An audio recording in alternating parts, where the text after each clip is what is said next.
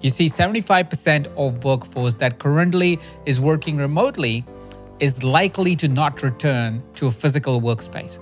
This is based on some initial research that has been conducted by different companies and organizations, research based organizations, where they are proposing that more and more people have realized they don't need to go into the office to be productive or communicate more effectively or to do their job, which has given increased flexibility in the workspace, but has also brought its own set of challenges.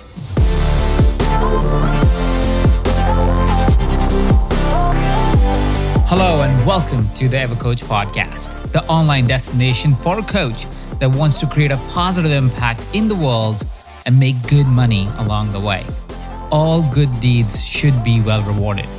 You should be well rewarded. I'm your host, Ajit Nawalkha, and every week I'll bring you the world's best thinkers, coaches, trainers to share some of their best ideas to solve real client problems, live a prosperous life, and be an even better version of ourselves.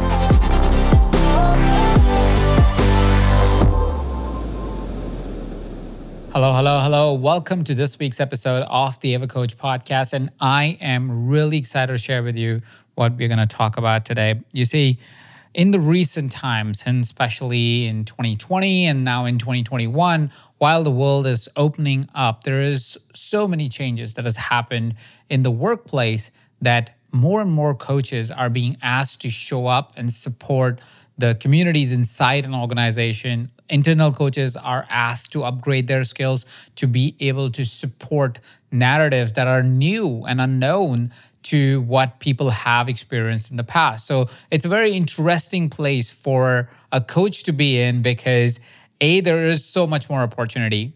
B, there's also so much new skill that is required to be ready for this opportunity that is coming up on the daily basis.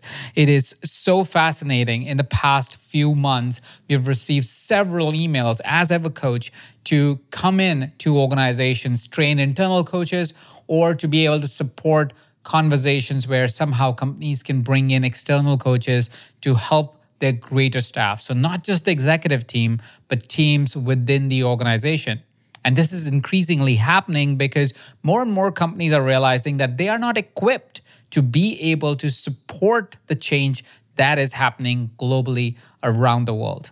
You see, 75% of workforce that currently is working remotely is likely to not return to a physical workspace.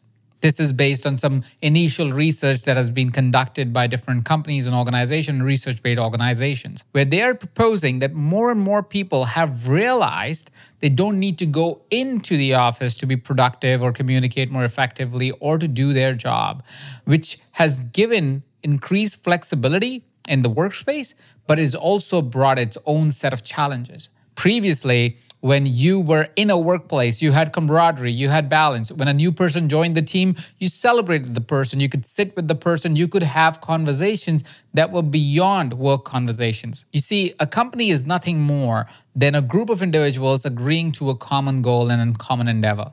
And because of that, very often you need organizations to come together as a human body, not just as a set of processes that are being run. And that was much more easier to do with water cooler chats, with people actually coming into an office and interacting personally with each other. But as we've gone more and more into Microsoft Teams and Zoom calls, it has become more difficult for team members to interact beyond work related conversations, which is taking away their ability to be able to build better teams, build better communication, have more camaraderie, and it also doesn't really help that they're at home all the time, because of which they're always interacting with the same energy that is around them their families, their loved ones, their kids, whatever it may be. So, working from home may seem like a novel idea, and most people were able to adapt to it. Over time, it has its own set of negative consequences, consequences that are unforeseen, consequences that are not understood very well. One of the big trends that we are seeing in companies and organizations and with people especially the high performing individuals within the organization is are finding it harder and harder to learn how to stop working. Yeah it's a it's a very unique problem that has been reported by many companies where their top performers are actually exhausting their faculties by overworking because they are at home. They don't have a clear boundary of a clock in, clock out time. They don't have a clear boundary of now I'm home and I shouldn't be working and spending time with my kids because their workplace is at the same place as their home. This has become a really big problem. High performers are exhausting their faculties, are experiencing more burnout and more stress than what they were when they were going to a workplace. This also happens because imagine this when you were going to a workplace, when you were going into your office, you had downtime. You drove to work or walked to work. There was a 10, 20, 30 minutes, sometimes an hour of you just having time with yourself in your car while driving to work or coming back from work. You had time to socialize with other individuals on the team while you were taking a lunch break or while you were having a coffee, while you were walking between meetings. You had time to decompress and take some time away for yourself. But as we are working from home, now it feels like that we are always available because we are not going into a meeting. There is no walk from your room to the meeting room. There's no drive from your home to office. And that actually has become a real problem and a real challenge because individuals are always working. So, this is creating real problems for companies and coaches like yourself, who's listening to this podcast right now, is required to show up with new set of tools that individuals can use between the coaching sessions. You see, a coach cannot make themselves available at all times, whereas the emotional trauma the emotional challenge of such circumstances that is happening at workplace is happening all the time. So there is a big possibility where a leader or even a team member of the company may be in emotional distress for days at end, but not realize that they are in emotional distress. You see, when our bodies are physically under distress, when we get a cut or we get hurt, we can feel the pain. When our body is in emotional distress, there is no way to really feel the pain. But our brain processes physical pain or emotional pain as the same. it actually wires and puts our brain into the same kind of defense mechanism, same kind of stress that a physical pain would. Now imagine what would that do to your brain? Imagine as if you had um, some stomach ache and that stomach ache wouldn't go away like ever. Like you always have stomach ache, or your hand is always hurting and it never goes away, or your ears are ringing and they never go away that would be a lot of stress to you, right? You'll be frustrated, you'll be annoyed, and you will go make this physical pain go away. But we don't experience that with emotional pain. We don't know how to regulate that, but our brain does. Our brain gets into the same state of distress, of challenge, of, uh, of concern as it would as if it was a physical pain.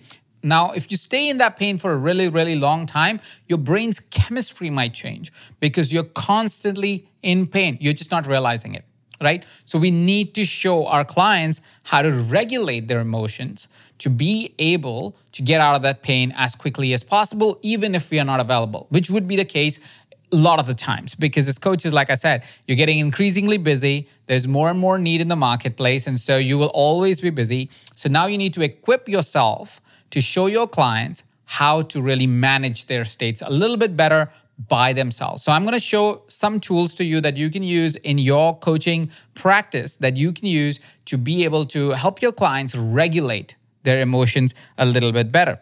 I'm going to show you three tools, but before I show you the tools, let me share with you how emotions get generated. It's pretty straightforward. There's something that happens in our life, a circumstance, an event, uh, somebody said something, you said something, something happens, and because of that, we have an emotional response because we start thinking about things in a particular way. So, for example, it may be that uh, your wife said something to you or your husband said something to you. You start making meaning out of whatever they said, and now you have an emotional response, right? So, that's really how an emotion is created. And once we understand how emotion is created, now we'll learn how to really regulate it for ourselves, for our clients, as tool that we can give to other people that they can use to regulate their own emotions? The first tool that we're going to talk about is called emotional distancing. Emotional distancing is basically taking any emotion and distancing it, distancing yourself from it and looking at it as if it was a third person looking at that event.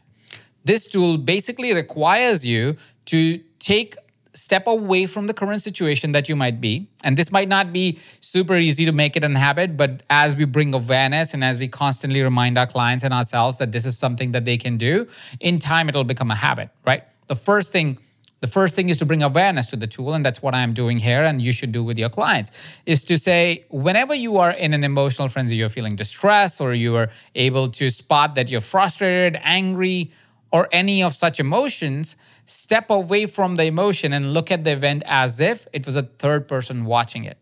Let's take the example of your husband or your wife saying something to you. Now, when they say something to you, because you make meaning of that saying, because you start thinking and come up with stories around what they said, you rile yourself up with emotions. Now, if you watch this event as a third person where you're not you and your husband or your partner or your wife is not your husband, partner, or wife, now you're looking at that event as, a, as if you're watching a movie. And because you're watching a movie, you can distance yourself emotionally from what's happening at the scene. This allows you to have a, a third person perspective, which ideally would also show you that there are two sides to any story. And because there's two sides to any story, you can see the lens of the person that caused that um, event in your life or caused that emotion for you actually was going through their own emotion and going through their own circumstances. And they couldn't really do anything more than what they did at that moment. And they didn't really mean to hurt you, but they were experiencing their own life in the way they were experiencing at the time. And because of that, you will be able to distance yourself from it and not feel emotion in the same intensity as you would if you were a part of the story. This also has psychological benefits, which psychologists prove that if you would remove yourself from such a situation and look at it pragmatically, usually you are able to regulate your emotions significantly better and you're able to regulate what you're thinking significantly better. So first tool is emotional distancing. Distance yourself from what is what just happened and look at it as a third person. This will allow you to regulate your emotions. It'll allow your clients to be able to regulate their emotions. It's a little bit hard to do because it does require some practice. The second tool I want to give you is called the positive future because the positive future exercise gets you out of your current state of mind and gets you to look at how the future may look like. You see, there's a very popular quote, I'm sure you've heard it before, but the quote says something like this If in five years it wouldn't matter, don't give it more than five minutes of thinking. And this is actually true, it's a real thing. If it is not going to matter in five years, there's no reason for you to think about it for more than five minutes. And here is what happens when you look at your future, look at the current event, current emotion that you're experiencing, and you say, How would this reflect in my life in five years from now? Does that impact my life in five years from now? You will see that the amount of emotional anxiety or emotional intensity that you're experiencing would significantly mellow down because most things don't matter five years from now most things can be changed in five years from now. Most events don't have significant consequences in five years from now, which allows you to be able to completely regulate what you're experiencing in the moment and project it into the future as something that is inconsequential and hence should be ignored. And you can move on with your life and create a new circumstance for you almost immediately as soon as this realization really settles into your body. Again, the first step would be to be able to recognize that you're experiencing that emotion, right? But once you've recognized it, if you map it out for five years, how does this event really impact me in five years? How does this uh, emotional state really impacts me in five years? You will most certainly calm down and you will be able to see that it does not really have that much impact as you may have imagined. Now, let's get into the third strategy now, the third strategy will also help you practice strategy number one and two that we already discussed. The third strategy is to learn how to observe your emotions. Every day, wake up with the intention of how are you feeling? Most of us make the classic mistake of not labeling what are we really feeling. Are we feeling frustrated or we are angry? Are we disappointed in something or we are excited about something? We experience a lot of emotions but because we don't use the vocabulary that is available to define emotions we tend to label most of our emotions as some of the top ones like anger frustrated happy joyous very simple emotions. We tend to label all our emotions that way. And because of that we become less aware of what is truly happening for us. And when we are not fully aware of what is truly happening for us, it becomes a little difficult to actually spot it and then actually resolve it using strategy one and strategy two.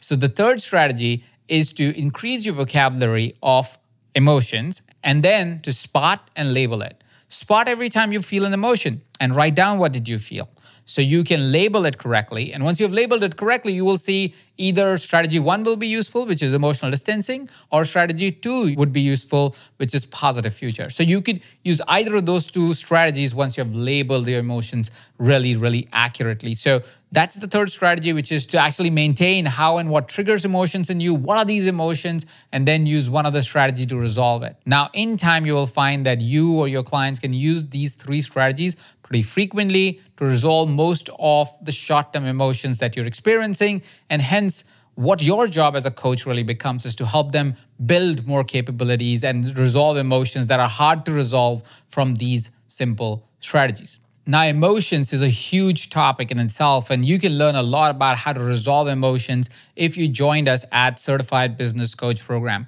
I know you might be wondering it's a certified business coach program. How and why do you deal with emotions? Well, because we know through experience that companies are companies, but they are a function of a lot of humans coming together, and human beings experience emotions, which means when you're working with companies, a lot of times you'll be dealing with emotions in Certified Business Coach, we dedicate a whole module, a whole week on emotional mastery. And our students have suggested that that one module has changed their own way of dealing with emotions and their team's way of dealing with emotions if they were team leaders, and also their clients' way of dealing with emotions if they were working with clients. So that module alone might change the way you deal with emotions and help your clients. If you're interested in learning more about what else we cover in Certified Business Coach, go ahead and find the link below in the show notes. You can also go over to evercoach.com slash CBC and all the details are listed there. Certified Business Coach has a net promoter score of 82. Just to give you context, iPhone has a net promoter score of 67. And 67 is considered outrageously great. That means people absolutely love, find it useful, and think that is a must have. Certified Business Coach has that same score at 82, which makes it really proud because this is one of our highest rated programs. But it also shows you how powerful this program can be for you and for your clients. So I really encourage you to go check out evercoach.com slash CBC. We are enrolling currently. So it'll be amazing for you to give it a look and see if it is right for you. And if it is, I would love to see you inside Certified Business Coach. Thank you so much for listening to today's episode. Go ahead, subscribe if you haven't yet subscribed because we release amazing episodes like this one every single week. Thank you so much for tuning in today. This is Ajit Nawalkha, and you are listening to this on the EverCoach podcast. I am your host, Ajit Nawalkha, and every week on the EverCoach podcast, I will bring the world's best thinkers, coaches, trainers to share some of their best ideas to solve real client problems, live a prosperous life, and be an even better version of ourselves.